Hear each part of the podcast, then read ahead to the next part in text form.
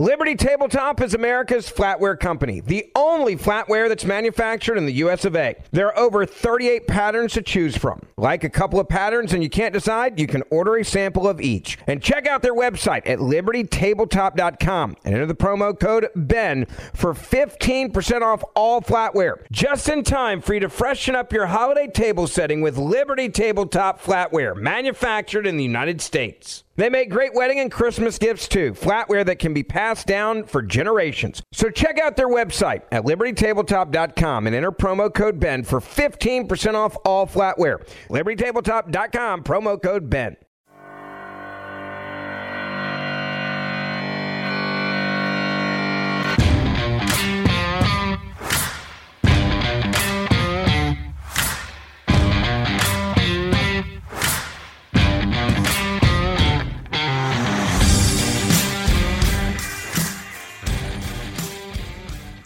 Welcome to Political Pursuits, the podcast. I'm Lou Ann Anderson, your host, and so happy to be with you here today. Also joined today by CJ Grisham, my friend, my colleague, and just a favorite person to hang out with and talk politics to, with.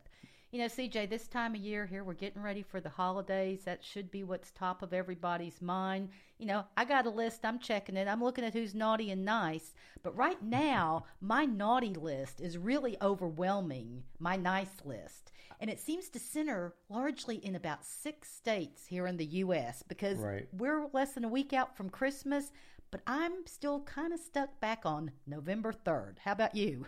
I don't know. I guess I'm glad it's not just me that this Christmas seems a lot different than previous Christmases. I mean, we didn't even put up a tree this year. Just be, just haven't felt like it. And I wonder if that's a lot of this has to do with all the nonsense that's going on and our lives have been uprooted by not only the the virus but the political responses to it. And then of course the elections in there and the political responses to that. And so it's it's just kind of hard to get in the festive spirit. I think I think that we have this year everybody has experienced a lot of noise in their life. Yes. Noise with regard to the virus. What do you believe? What's the most prudent course of action? You want to be smart, but at the same time, do you really want to give up everything that some quarters of government are telling you you need to give up Right. in order to ensure the safety of yourself, your family?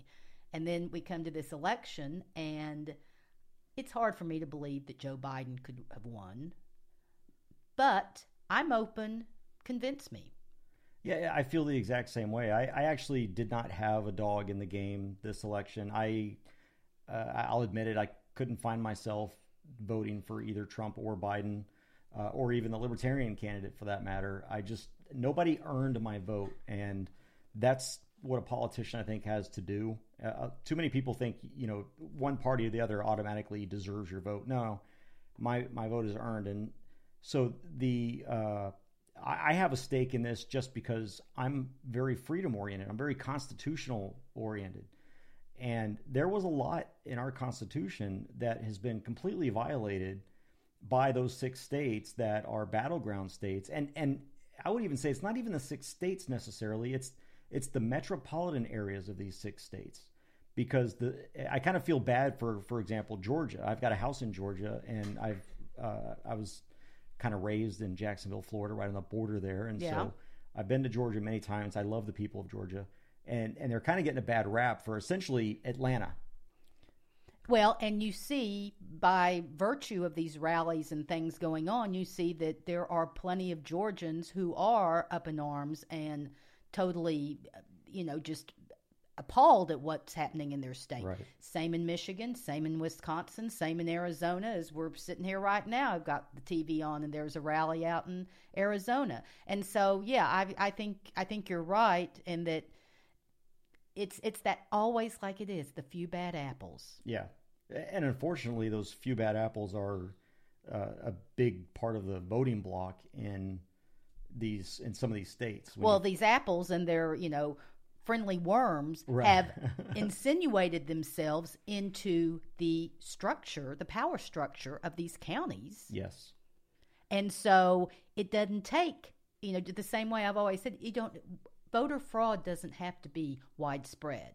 It needs to be targeted and calculated. right. It needs to be strategically executed in precise locations. When you've been a candidate, I've worked for candidates, when we know when we're in a campaign and we're getting ready to go out and do block walking, we have a list showing us a street Yes. where you have a lot of likely voters for whatever party you represent. And those are the streets you're going to go target. Those are the doors you're going to be knocking on because you want to talk to your likely voters. Right. Why, if you were trying to steal an election, are you going to do anything any differently? Exactly. You're going to go to the places where you're going to Where, where hopefully be able to hide Yes. it. But I think what that did, I think what the Democrats did is they really exposed their agenda by only targeting Democrat cities, and and suddenly these Democrat cities are uh, voting in wild numbers. I, I'm sorry, but- sometimes more than po- their population. exactly. Eh, I'm sorry, but nobody will ever convince, regardless of even if uh, there wasn't as much obvious voter fraud, nobody can convince me that Joe Biden, who even the many members of the Democrat Party can't stand, um, got more votes than Barack Obama. I'm sorry. I can't believe that he was big among dead voters. yes.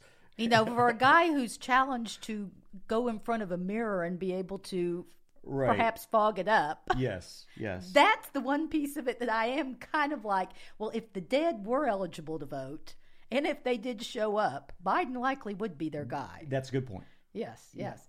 Well, you know, as we're sitting here sharing our, our different thoughts on this, this past week, Peter Navarro, who is the White House trade advisor, PhD from Harvard in economics, uh, smart guy, kind of controversial here and there, but you know he, he is a smart guy. He's come out with a report, and I love it. The title is "The Immaculate Deception: Six Key Dimensions to Voter Irregularity."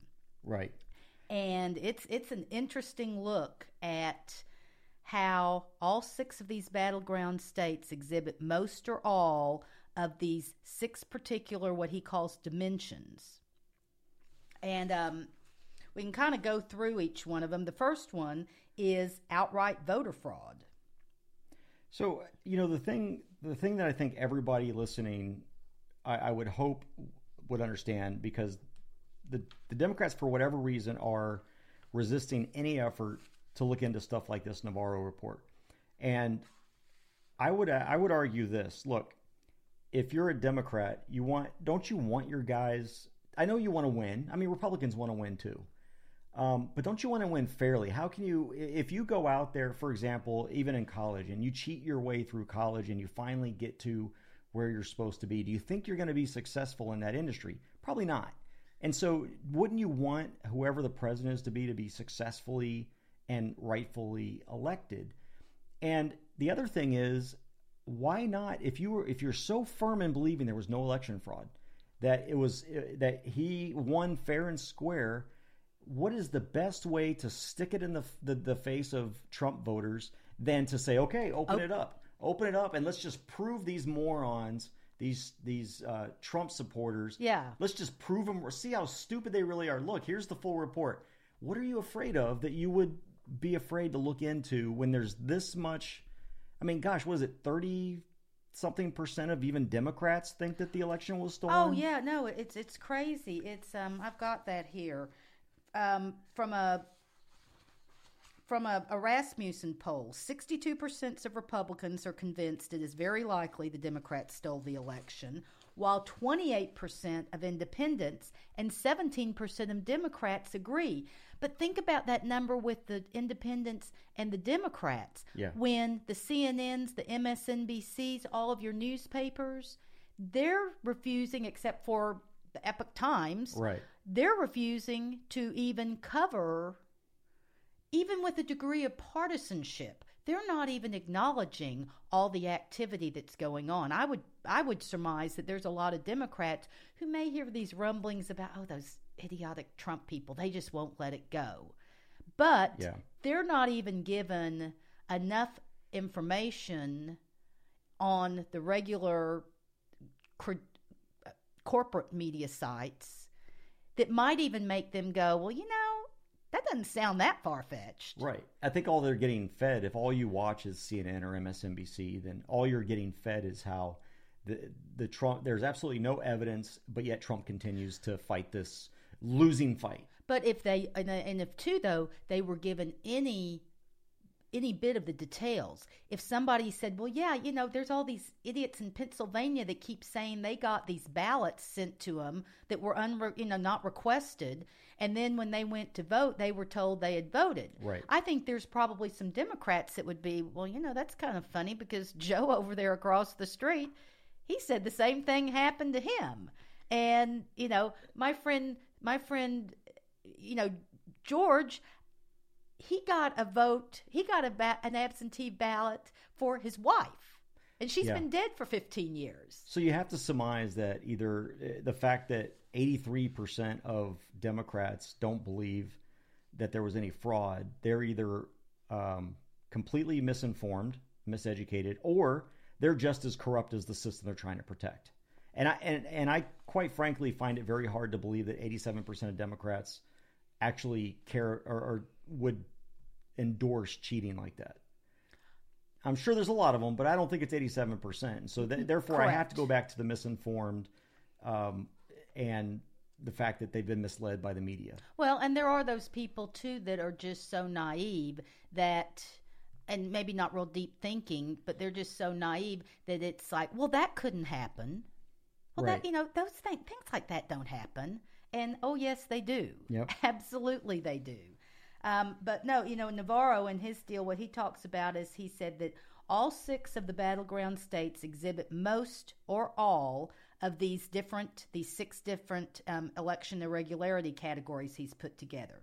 He says that, however, each state has a unique mix of, of issues that might be considered more important, or to put it another way, all battleground states are characterized by the same or similar election irregularities, but, like Tolstoy's Unhappy Families, each battleground state is different in its own election irregularity way. Now, of course, the six states that he's talking about are Georgia, Pennsylvania, Michigan, Wisconsin, Arizona, and Nevada. And that's what this report kind of uh, puts together kind of a matrix of the six dimensions and then goes across with each state talking about what um, you know how how the how these particular characteristics manifested in these different states And those six um, those six areas were outright voter fraud, ballot mishandling, contestable process fouls, uh, equal protection clause violations, voting machine irregularities, and significant statistical anomalies. Right And I, I, I found it interesting that the two that were found indubitably or widespread in each state was the uh, contestable process and equal protection clauses, where some counties were treated differently than others. In other words, Democrat counties were given more leeway than other more urban and Republican counties. Correct. uh, Yeah, they were. They had votes. two sets. They yeah, they had two completely different sets. Uh, well, they had the same sets of rules, but they were approaching them differently.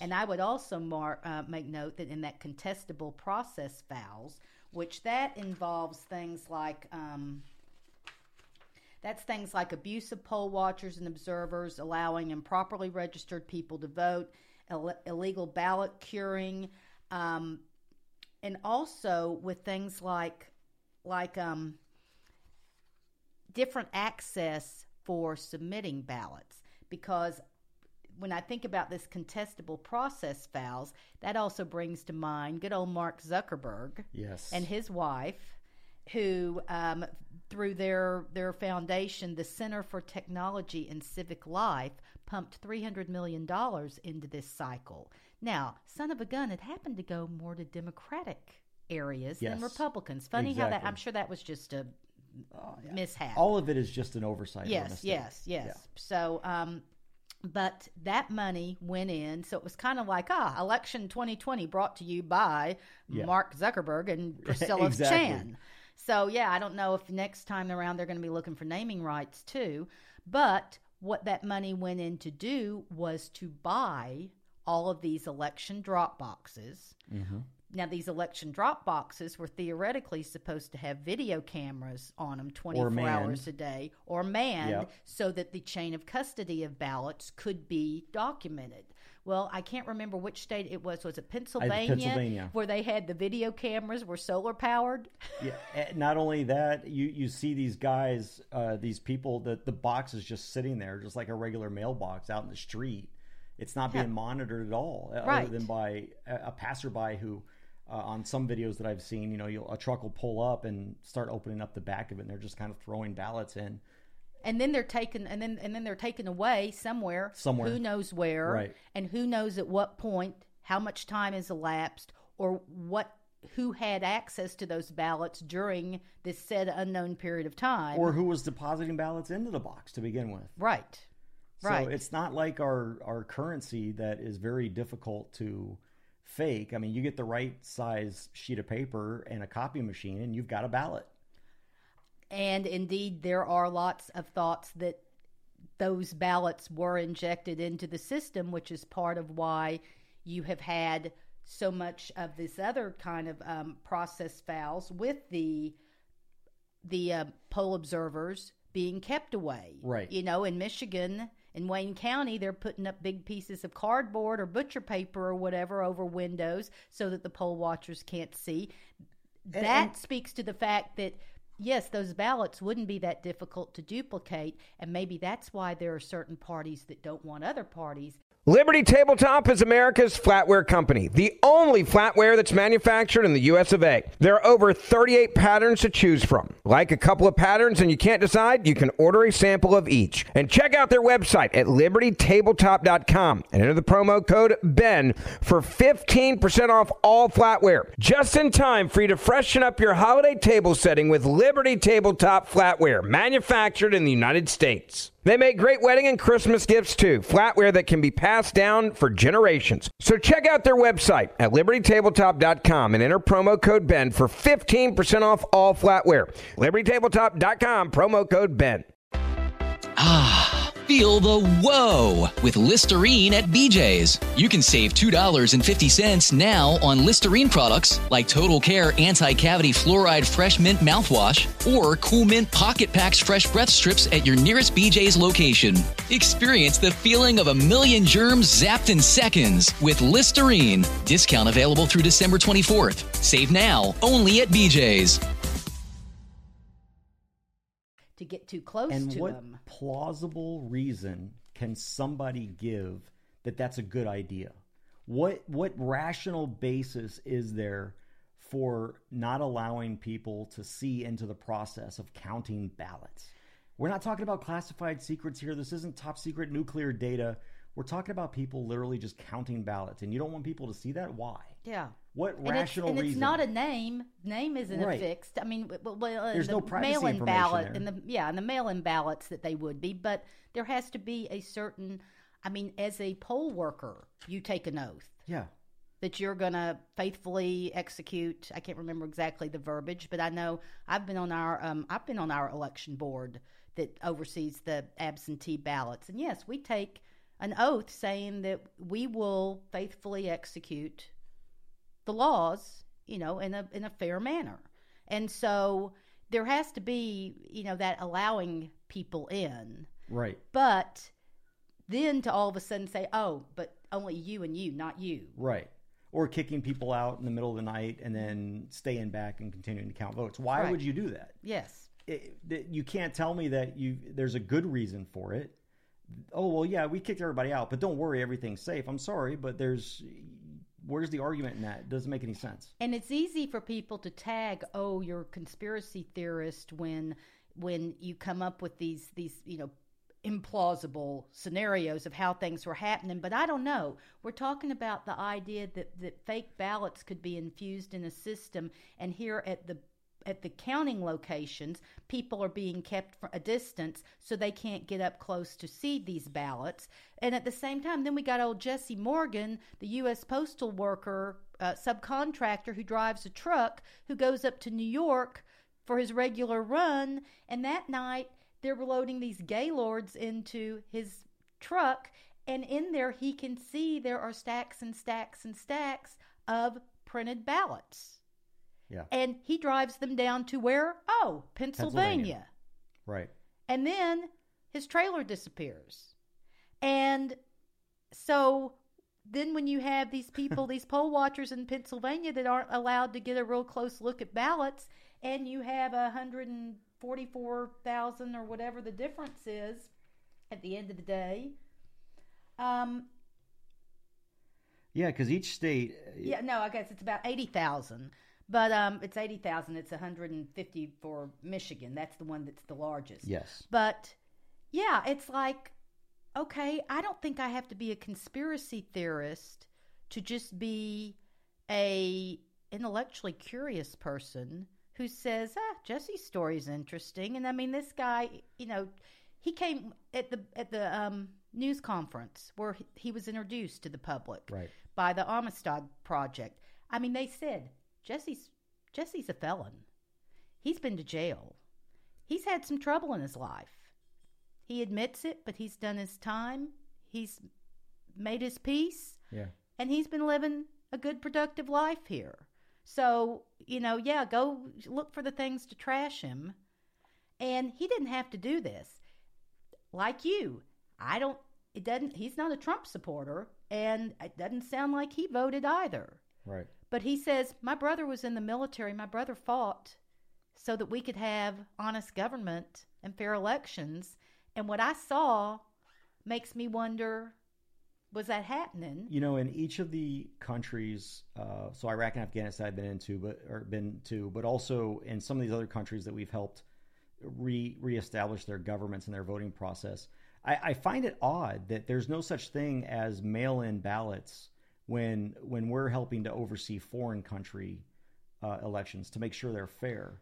But yet here we're doing that. Right. And and I can understand it in very rare circumstances. And and that, for example, you know, if I'm in the military and I'm deployed during an election year, I, I have to be able to to vote somehow. Um, but even then, out of all the years, I've never been home. I've had to vote absentee my entire life, just about. Right. Um, and I know for a fact, at least two times, uh, my ballot was never counted or received as, as me not voting. And, and that's just two out of 20 uh, or 20 years. So I guess that's what, uh, 10 elections maybe. So that's 20%. It's always bothered me that it seems like the military ballots are often less left to the end to count. Yeah. Because, well, you know, we may not really need to count them Right. because if it wouldn't affect, if the number of ba- overall ballots aren't enough to affect the outcome, Yeah. then eh, do we really need to count it? Exactly. Well, I kind of understand that rationale, but as a respect to our military Right. members who are out there on a daily basis defending our right, our ability to have this election, it's kind of like, you know, for all the other BS things that government spends time and money on, you know, something, suck it up and count the damn ballots. Right. And and and you can't.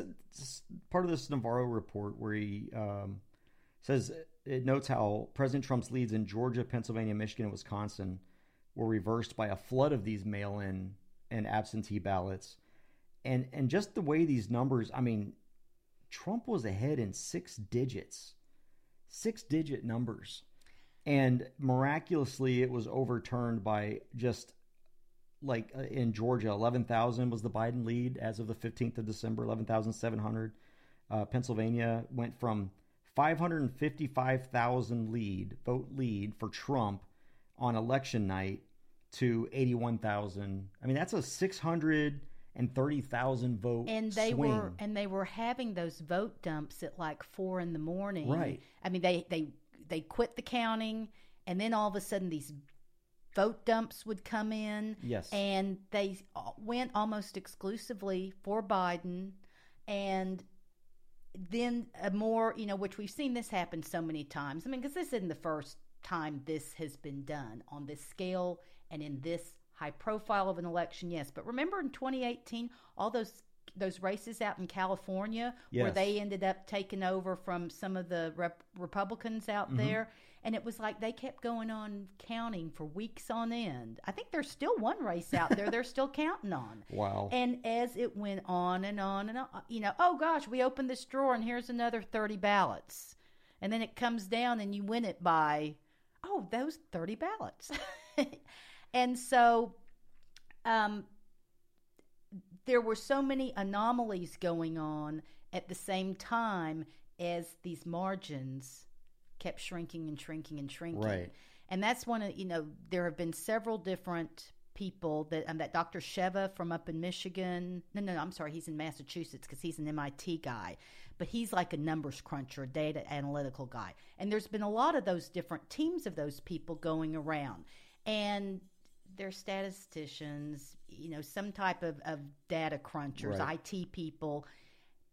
They all are coming at the problem a little bit differently from a little bit different mathematical perspective. Right. But it's amazing at how similar all the findings Exactly. end up being. And I one Not of my one statistician or, or mathematician or uh, what's the other word I look for, but not one of them has said, no, this is perfectly normal. yeah. This is all statistically normal. And where are the people on the left who, if they believe that, why aren't they coming forward? Right. And that they're not, that kind of says something. Steve Bannon, I one of my passions these days has been War Room Pandemic, and I three hours a day I'm pretty much there in the war room with them watching. and Bannon, I mean, he's an interesting cat with just a real varied history in a lot of Yeah. different areas. But one of the things was, I mean, he was a he was a Wall Street guy, he was a hedge fund guy, and he's talked about how he says, I have friends who are you know, hedge fund guys. They're guys who their life is sitting watching numbers. And he said, a lot of them aren't Trump supporters. He said, and he said, you know, it doesn't mean they're all Biden supporters. He said a lot of them are just kind of politically agnostic. They're into their thing. And he said, but even the people who don't like Trump, they're like, I, I watch numbers for a living. Right. These numbers never made sense when they were coming in. It, it just doesn't. I Yeah, mean, you can't. yeah. You can like your guy, but you still have to scratch your head. I would be scratching my head if it was the exact opposite and Trump had gotten all these votes because I would be like, okay, Trump cheated. Because Yeah. again, I'm not a. I'm not. I. I like Trump for a lot of reasons, and I don't like Trump for a lot of reasons. Right. I mean, I, I'm not an anti-Trumper or anything like that, but um, I, I try to be very objective. I've been very objective in this election, but if it was the same way, just because I'm sort of ambivalent, I would have thought that Trump cheated, just Yeah. like I think that Biden cheated. Right. And And especially considering the nature of the election. yes, you know, last time Hillary had hype behind her, and she had the cadre of enthusiastic supporters and the machine, even though she was a horrible candidate. and she also had the threat of death if you spoke out against True, her. So. true. Well, that's always yeah. That, that's always you know, and I mean, history shows that that's a threat to be taken seriously. Uh, ask Vince Foster, but I digress. Anyway, with that, y- you could see okay, it was close, but you understood it was close, and Trump squeaked it out. It's but you know the way he squawk squeaked it, squawk it out. Squeaked, Yeah. probably, was Oh. with with the electoral college and it just speaks to his electorate and all the red states versus Hillary and being there with the blue states and so it showed you know this is something the democrats have been lamenting now for the last 4 years it showed the power of the electoral college Exactly. and, And, that's a good thing but now they like the electoral college. Right. But here Biden, you know, we had this crazy, this crazy, crazy year, and the primary season, a fair amount of it went before the pandemic for the Chinese virus really kicked in that much, and he was doing horribly. He was doing absolutely horribly. And Bernie Sanders once again was actually doing pretty well. Yes. Biden was getting ready to his his candidacy was getting ready to tank, and then the decision was made. No, we got to prop him up. Then we go into the pandemic, and what campaigning is going on? He's doing from his basement, and you know I kind of understand why he didn't want to get out of that basement because that had to be mortifying to go out there to these drive-ins and have 12 people show up for you. Yeah, and you see him even now with the he did the uh, video after the electoral college. He did a live sort of acceptance type speech, and he had all of four thousand viewers. Right, right. A guy with eighty million votes had Yeah. four thousand viewers. Yeah. And and so, you know, from that standpoint, it's like that makes even less sense Right. because it was such an anemic it was such an anemic campaign and such an anemic response to him that why would you think all those people were coming out? Right. And I mean, it was embarrassing when Trump, we would have these boat parades. And here in our county, there were like 600 boats out. I didn't even know there were that On our- many boats around here. It was beautiful. Yeah. We actually went up to a restaurant up there, had a great seat, and it was it was beautiful. I mean, my eyes were just kind of tearing up the whole time. And so the idea that Trump could have gotten more votes than ever before, had made headways with all of these different, you know, different voting blocks, that all makes perfect sense. Right. Yeah, I don't know what we need to do to make this more, uh, I guess, less prone to being cheated. But you know, I, again, I look back at Iraq, and when they went to vote, they'd have to dip their finger Right. in this dye that you it just did not come off for like a week or two. Um, actually, probably a little longer than that. I mean, it dyed your finger, so you knew you voted, and you had to vote in person. So they would look at your finger and, uh, okay, you already voted. Goodbye. And you've got here, you've got dead voters and ghost voters in five out of the six swing states. In four out of the six swing states, you've got illegal out of state voters. In four out of the six states, you've got counting ballots multiple times. Um, four out of the six states, fake ballot manufacturing and destruction of legally cast real ballots.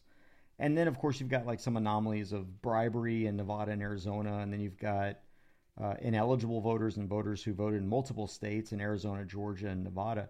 You know what's interesting? I found out last election that I was still registered to vote in San Antonio, which was my home of record when I was in the military.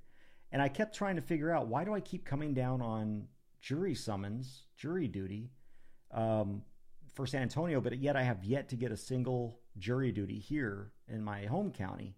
And so I finally called him up and he says, Well, yeah, you're registered to vote here. And I said, And how long ago would that have been that you would have been registered there? Oh, I've been registered there since 94, 93. Yeah, yeah. And uh, and every year my dad would tell me, he's like, Hey, I got your voter, your registration card. Every year he, he, you know, what do you want me to do with it? I'm like, Well, just destroy it because I don't vote there. Right. I vote here. And I mean, I could have voted in two different places. Exactly. Oh, But- exactly. I don't think like that. Right, right. Well, and I mean, and that's the thing that there was so much of that kind of stuff that was going on where if someone were looking to be untoward in a in a election down there, they could go ahead and get a hold of that vote and cast it. Right. And there it is. You you all of a sudden now you would be one of those people that have voted in two different locations. Some cases, yes, I'm sure people are doing it purposely. Other cases, no, I wouldn't have even known it was happened because that was something else. You had cases. Um, the family of an elderly man in a Georgia nursing home discovered that a mail-in ballot had been requested and submitted in his name without his consent. In Pennsylvania, two parents and their Down syndrome afflicted daughter Liberty Tabletop is America's flatware company, the only flatware that's manufactured in the US of A. There are over 38 patterns to choose from. Like a couple of patterns and you can't decide, you can order a sample of each. And check out their website at libertytabletop.com and enter the promo code BEN for 15% off all flatware. Just in time for you to freshen up your holiday table setting with Liberty Tabletop flatware, manufactured in the United States. They make great wedding and Christmas gifts too, flatware that can be passed down for generations. So check out their website at libertytabletop.com and enter promo code BEN for 15% off all flatware. libertytabletop.com, promo code BEN. Ah, Feel the whoa with Listerine at BJ's. You can save $2.50 now on Listerine products like Total Care Anti Cavity Fluoride Fresh Mint Mouthwash or Cool Mint Pocket Packs Fresh Breath Strips at your nearest BJ's location. Experience the feeling of a million germs zapped in seconds with Listerine. Discount available through December 24th. Save now only at BJ's. Discovered that a mail in ballot had been both requested and submitted for their daughter without her consent. They were finding a lot of harvesting going on around nursing homes.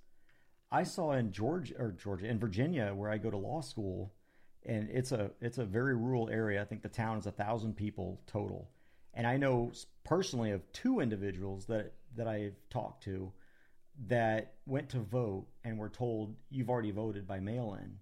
No, I didn't get a mail in ballot. I'm I'm here to personally vote. I always personally. These are older people. Right. I always vote in person. I voted in person for 50 years in one case and 36 years the other case. And yet, you know, here we are out Right. in the boonies and this is happening.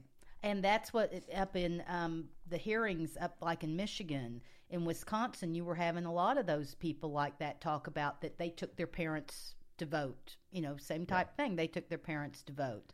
And it's not hard to figure out because we, we talked about at the beginning of the show how you can get voter rolls very easily, which include names and addresses as well as party affiliation on. Right. And so if you have the money, I mean, it's really, it's only like a hundred bucks or something, I think. I can't remember what it was when I ran.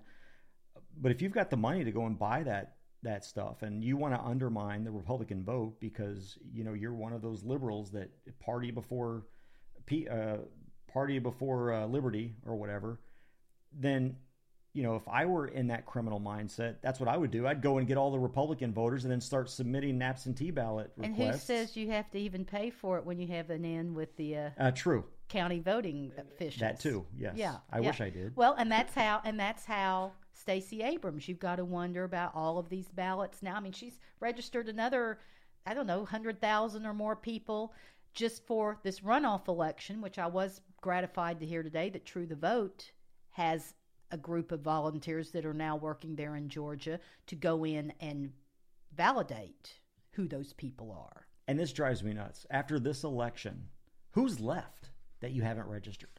Yeah. I mean, with the numbers that we saw, who is actually left that is not registered to vote in these Democrat in these these states, these swing states? Because the Democrats went out there. You look at the numbers, and we're talking record numbers of voters, sometimes in excess of the population, Right. uh, voting in yeah. these places. Yeah, that's what happened in in in um in Wayne County, Detroit. That the number of uh, like there were several precincts that where they should have had they only had like seventy thousand people in a precinct that were that were registered to vote, but somehow or another they ended up with eighty five thousand votes. yeah. Nothing wrong there. CNN, MSNBC, nothing to see. Oh, not nothing to see there. It's been debunked. Yeah, yeah. So anyway, yeah, between all this, the outright voter fraud, the ballot mishandling, the contestable process fouls, the equal protection clause, which does also remind me, I was very disappointed that our Supreme Court declined taking up that the Texas case, which I don't know what to you know this report now that John Roberts was screaming at the rest of the justices. I don't know if that's true or not. It certainly is a scenario that I could see happening, but I will tell you that ever since this started really unfolding and we were seeing the problems in these states, that's been one of my thoughts all along is I got screwed. Because and- here I I'm in a state that we for the most part, We did it the right way. I mean, Yes, yeah, we have our take problems. out Travis County and Yeah, exactly. We have we have our problems, but yeah, we we if they were largely fair. Look down in the valley. Some of those counties where Trump did so well. You know, hey, that would seem to be. I don't think you could have cheated for Trump down there. right. So kudos to the people down there that would seem like, you know, there could be a problem area, but that they did it the right way. So we, in general, did it the right way. But now our will is being circumvented because you have these people in these other six states who elected to not follow by their own rules. And yeah, I'm sorry, John Roberts. I would have liked for you to take a look at that because I now have, you know, I don't know, there aren't that many there I don't think there's any institutions left that I can either become disappointed or feel contempt toward. I think I'm there with all of them. Uh, the Supreme Court definitely sealed it with this one this time. They they have just shown a lack of spunk or a lack of willingness to want to do anything unpopular. They, it's just cowardice. It's laziness, not wanting to address these issues. Trump has not look. I know the the mainstream media loves to say that Trump has lost all these lawsuits. No, he hasn't. Not he hasn't all. been able to present his lawsuits. Exactly. They're just getting thrown out based on uh, the nebulous standing uh, Right. requirements of the courts. And I'll tell you, the I, I Alito and uh, Gorsuch in their dissent on these on this case And Thomas. uh, was Thomas. I thought there was only two. It was seven I to was two. I think it was Alito and Thomas. Alito and Thomas. Well, uh, you know, when they said, look, the Constitution is very plain that a lawsuit between states, this court has jurisdiction.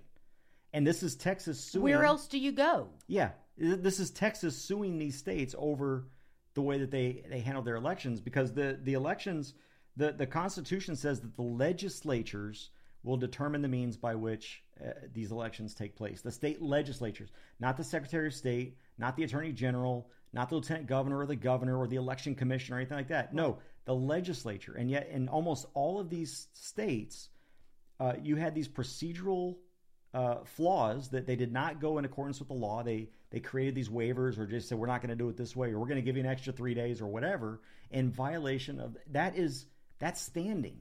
Exactly. And eh, for those who don't know the the the due process, or I'm sorry, the equal protection clause that that comes from the 14th Amendment, where no state shall deny the citizens or deny to any person with within its jurisdiction equal protection of the law. So any state that is treating one county different than other counties, just because for whatever reason, you know, throw in a reason, population, uh, color, income, doesn't matter. If you're treating one county different than any other county, that is a violation of the 14th Amendment because now you have different rights in a city like Atlanta than you would in Macon. Correct. And and that's where this due pro or the equal protection comes from. I don't think that one of the things I think Texas did do wrong is trying to make an equal protection argument in that case because it's only the state of people within that state's jurisdiction. So I have no standing to argue in Texas, but or in in Georgia, but anyone in Georgia does. But also the fact that the way that the outcome worked is well, now our states are disenfranchised. All these other states are disenfranchised that did it the right way. Exactly. It's the same reason why in the Olympics, if you dope, you get kicked out and and and your win doesn't count. They take away your win. Period. If you doped, uh, because everybody needs to be treated equally, and Right. every other athlete, even if they did, even if they didn't come close to whoever that winner was that doped up, it doesn't matter. They were affected, and so it's the same concept. Well, and and in talking about these cases being being dismissed for technic, technical reasons, Sean Parnell, there in Pennsylvania, who was running against Conor Lamb, he's filed a case which Alito seemed to have signaled some See, he would have standing for sure. Right. But what they said in their case when it was first dismissed, it's him and um, the the representative from there that seems like a real good guy. Um, I can't think of his name offhand. But anyway, at first they were saying that they were too late in filing their suit because it needed to have been filed by such and such a date. But by the date they were saying it needed to be filed, he was a candidate, but the election hadn't taken place. And if he had filed it early, they would have said, "Well, there hadn't an election that's taken Right. place, so you have you've suffered no harm." Yeah.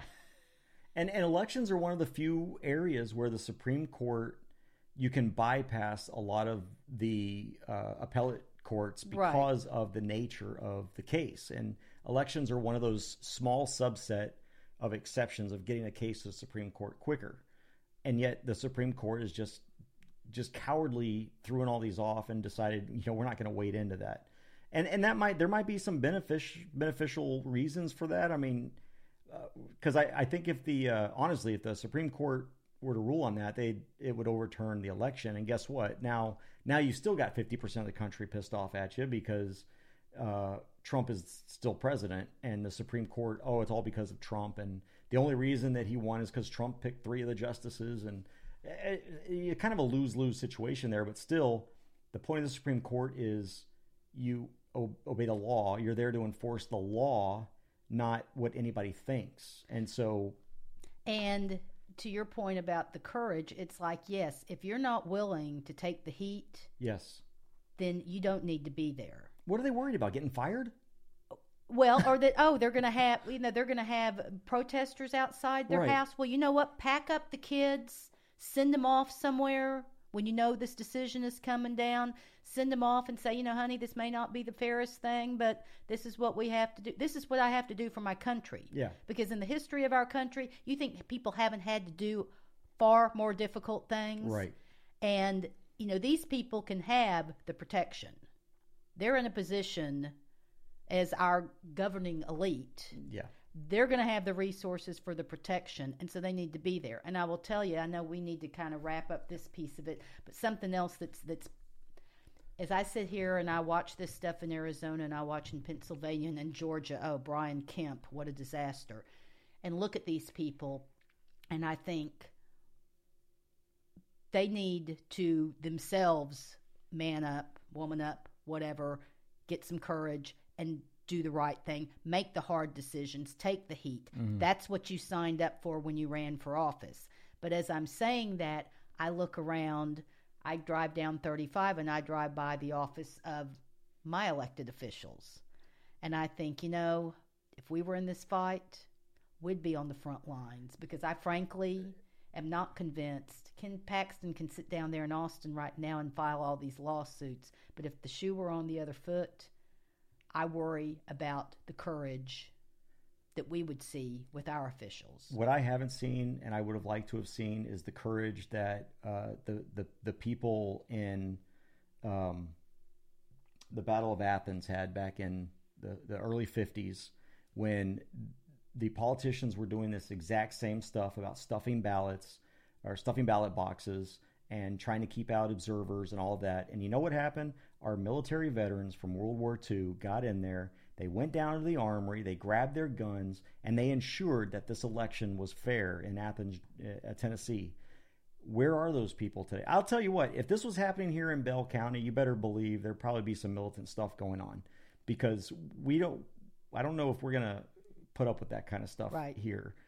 But I say that thinking, well, I would think Arizona and Georgia would have felt the same way as well, in Michigan, Yeah. uh, or Wisconsin even. Um, but really, look at look into what happened in the Battle of Athens, and it was it's the exact same thing that just happened in this election on a macro scale. Athens was just one town, right, right. but but you look at exactly everything that the sheriff there was doing and what the poll workers were doing there to to keep out blacks from voting, to keep out the veterans from voting, uh, to stuff the ballot boxes. They had separate ballot boxes. Oh, wow. Oh yeah, Yeah. and um, Nothing subtle about it. nothing subtle about it. And so the veterans got together and they, oh no, we're going to have a fair election. By golly, Right. that's what we need to do. Yes. If that's if that's what's going on, people in Georgia, I don't know how many are listening from Georgia, but when they do this Senate race, it needs to be militant. Everybody needs to be out there watching as many people as possible and making sure this thing is fair. Yeah, and I mean, I do not have a lot of a lot of hope for how that election's going to go down, but um, you know, we'll see, and we we hope for the best. I do hope people turn out and vote there. I do hope that, that Yes. they do because we need all the votes possible so that in case we come down to another situation like this, but if finally the pressure builds to the point that it said, okay, we have to go in and do real audits. We need to make sure we have our Right. legal, credible votes into that system Yeah. so that we don't lose the election because of ourselves. Right.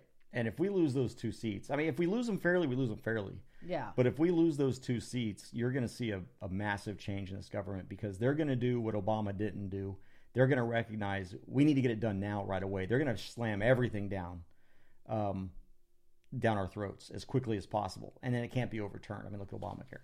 Right. Well, and you know, it's time for a lot of these officials that have benefited from Trump to start showing some gumption and do that. I was laughing uh, yesterday on War Room. Ken Blackwell was on there, and he said, you know, the media and the political establishment want us to believe that the president had all these coattails, but no coat. Yeah. And he's right about those coattails. Those coattails have been wide and deep.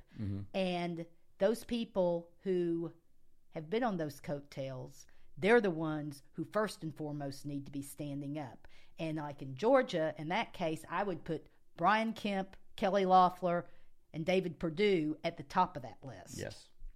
and um, you know anybody who Trump helped get into the election. If he ever mentioned you at a rally, you need to be there. That's right. You need to be there supporting him. Yes. And um, it it's going to be interesting to just to see how this all does. You know, I mean, I was thinking. Somebody asked me the other day, you know, well, Biden, how many times has he run for president and lost? And I said three. Yeah. Exactly. It's just the third one's going to have the asterisk by it because he very well may be may be brought into to office.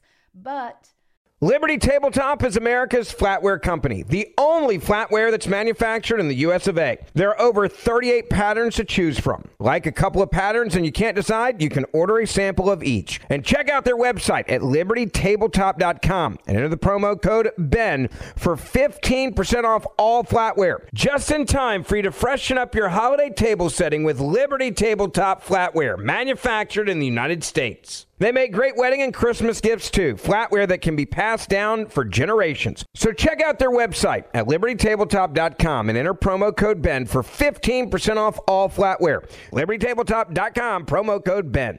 the one thing that I do also believe, and as scary, I agree with you that there could be a lot of things happening. The next two years would be the real rough and tumble years. Yeah. Because they're going to be, they would be scrapping to get as much done as possible because I think there is every likelihood that we can take over the House right. in 2022. And so I think these next two years could be really, really rough and tumble. But, you know, that said, I also, you know, I'm always reminded, and I mean, you're the Star Trek guy, so you're the one who can quote this of when when Kenobi dies and tells Vader, in death, I'll be far more powerful. Yeah, I'll be far more powerful than you can imagine. Yeah. Yes. Well, that I think could be a post 45th presidency Donald Trump. Oh yeah, and and think about what's going to happen in four years uh, when Trump gets reelected. If if for whatever reason this doesn't pan out, uh, it will just you have to wonder. I mean, Well, and I think January 20th could possibly be looked back on in the Biden family as the worst day of Joe Biden's life when it all comes down to it, if in fact this happens, because it's going to be the beginning of his end. Because as it is right now, you know the Harris administration is already planning for mm-hmm. Biden's departure Right. should they get into office. And this whole thing with the Hunter Biden investigation, if Trump puts together a special prosecutor, I think that the Harris wing of things is going to be happy to hang Joe Hunter, Dr. Jill Biden, right? Jim Biden, any of them out to dry to get them out of their hair once and for all. She didn't like Biden. That that was uh, Very clear. very clearly. Yes. And yet he picked her, and you got to wonder what's going on. I that may I I I question I even questioned it at the time that he was getting good counsel then. Yeah. and that that he may have been getting or he may have been getting good counsel but it wasn't for his benefit Right. Right. that it was very strategic so um however this comes down which i pray daily that president trump can prevail because i think he is i think he you know for the good and the bad i do think he has the best interest of our nation at heart but also we need that so that we can at least have a confidence in our system. And I'll agree with that. I, I think Trump is probably the only president I can think of in at least modern history that actually put America first. Um, my my only problem with Trump is his liberty stuff. He, he didn't really do anything for liberty. He didn't expand liberty in any way whatsoever, uh, except for economic liberty, maybe. Eh, But everything else, I love. I think every president is supposed to be America's president. We are the country you're representing, not these other countries. We come first. If you can't take care of Americans, we don't need to be taking care of foreign countries. And that's the one thing that Trump did exceptionally well. I and you know the media's made this out to be a, a profanity, but I prefer a nationalist, someone that loves America more than any other country.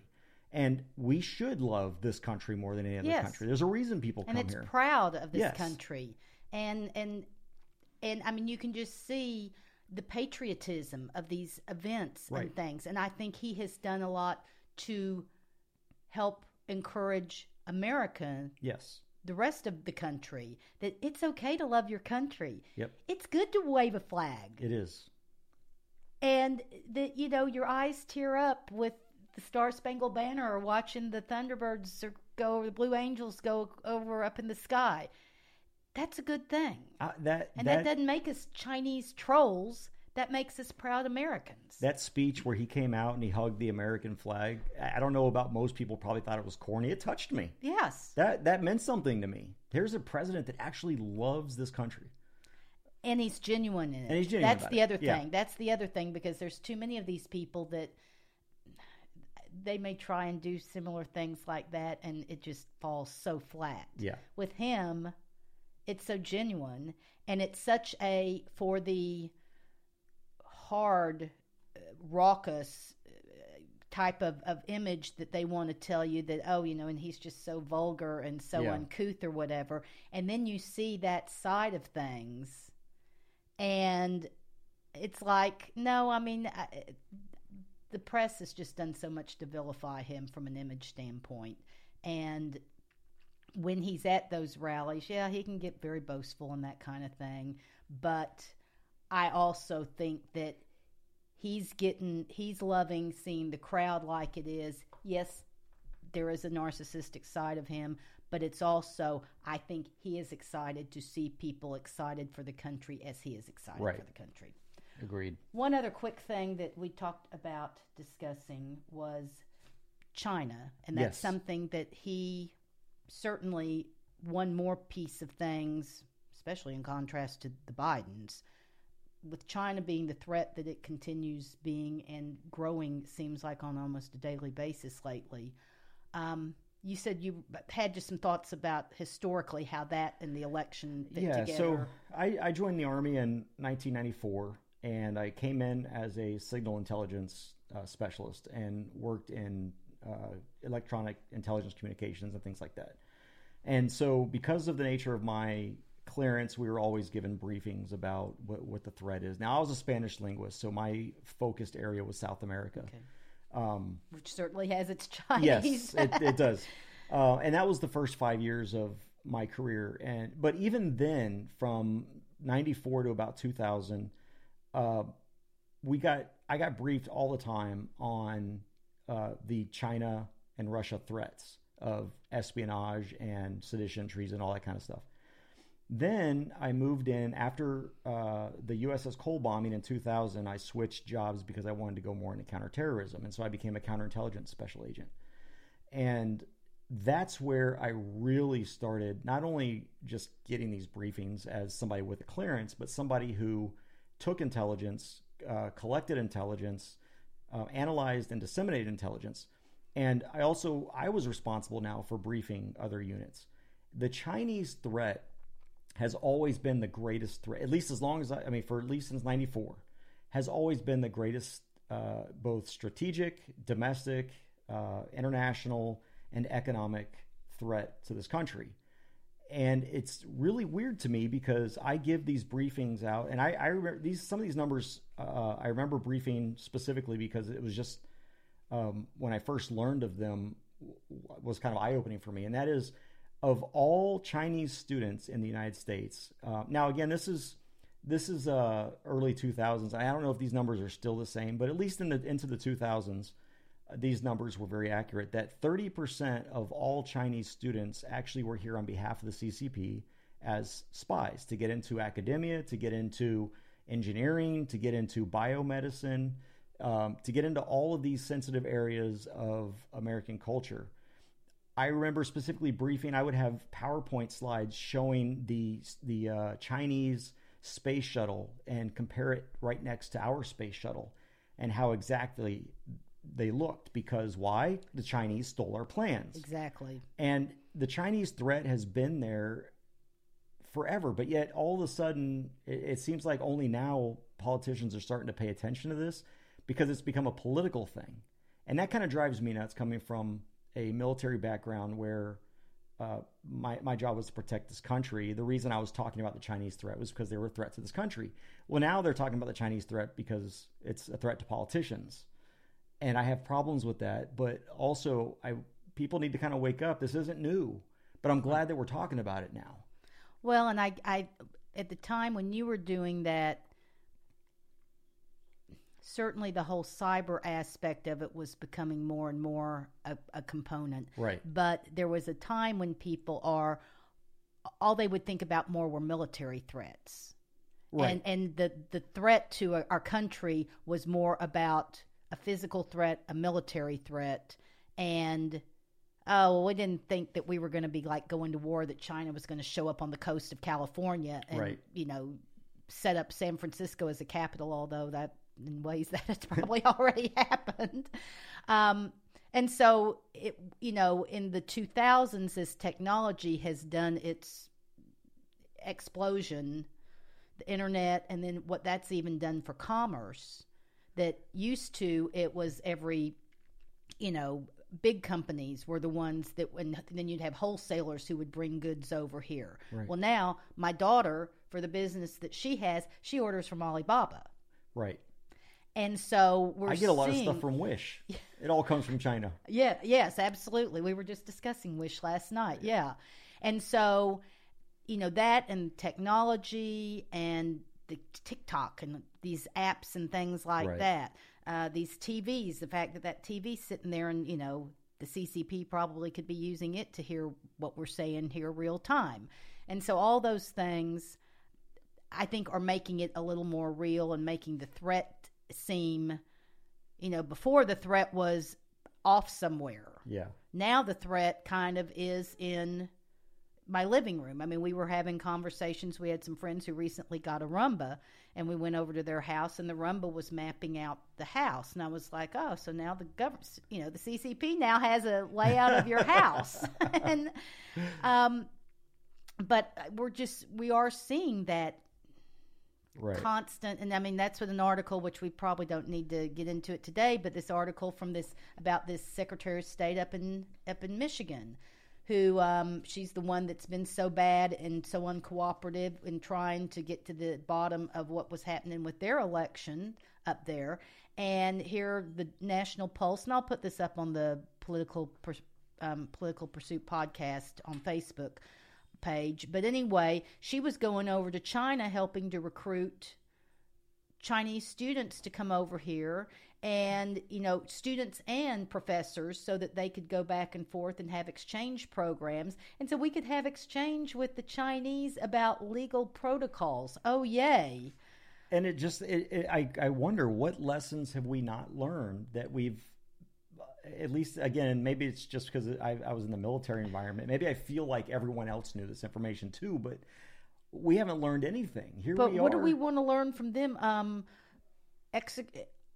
organization and execution of civilian detention camps. right exactly but i'm saying learning from the fact that these guys are an adversary Right. yeah they provide us with cheap products but why Yes.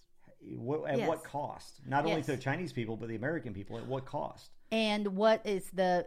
It's off so often talked about with them that they're playing the long game. What is the long term consequence when we have allowed themselves? One of the few good things that has happened with this virus is it's made us aware of how dependent we allowed ourselves to mm-hmm. become on the Chinese with regard to medications. right yep Now, every medication that I get now, I sit there and look at on the sheet of you know where it was made. But even in doing that, I don't know where all the ingredients have come from. true And so, I mean, the dependency that we have that we've allowed ourselves to go into the complacency. That is a scary thing. And I credit President Trump Yes. as having brought a lot of that. And again, I'm not laying awake at night worrying that the Chinese are going to come and just take over everything. But it's, It's, not going to be overt. No, it's not. Everything they do is covert. Right. And we see now, we see now, we've been talking over these past days about the vaccine.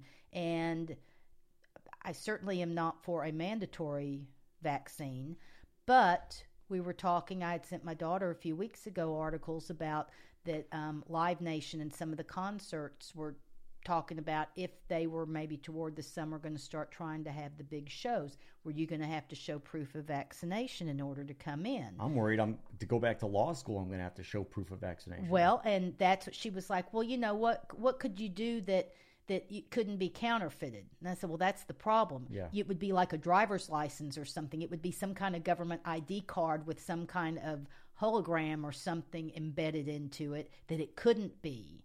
I said, but it would be government being involved, and with that more intrusion, where government all of a sudden has a hand in saying where you can and cannot go yeah.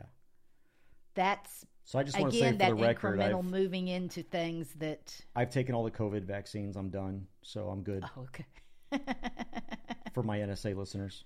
there you go there you go well cj this has been great fun today Thank you for having me again. We will do it we will do it again before you head back out Yep. to parts unknown Ah, and meanwhile let's just wish everybody a merry christmas yes. Merry Christmas. how it may not look the same as it has in the past and despite everything that's going on this year we still have a lot to be thankful for And, and not only that, just keep in mind you control Christmas, not the government. So you celebrate Christmas how you want to celebrate Christmas, regardless of what some government person tells you. That's absolutely right. And meanwhile, let's just 2021 is going to be better. And if we are going to have any government person telling us anything next year, let's hope it's a President Donald J. Trump. Absolutely. Thanks again, right. Lou Ann. Okay, thank you. And to our listeners, again, Merry Christmas. We'll definitely be talking with you in 2021. God bless the USA. Our best times are ahead.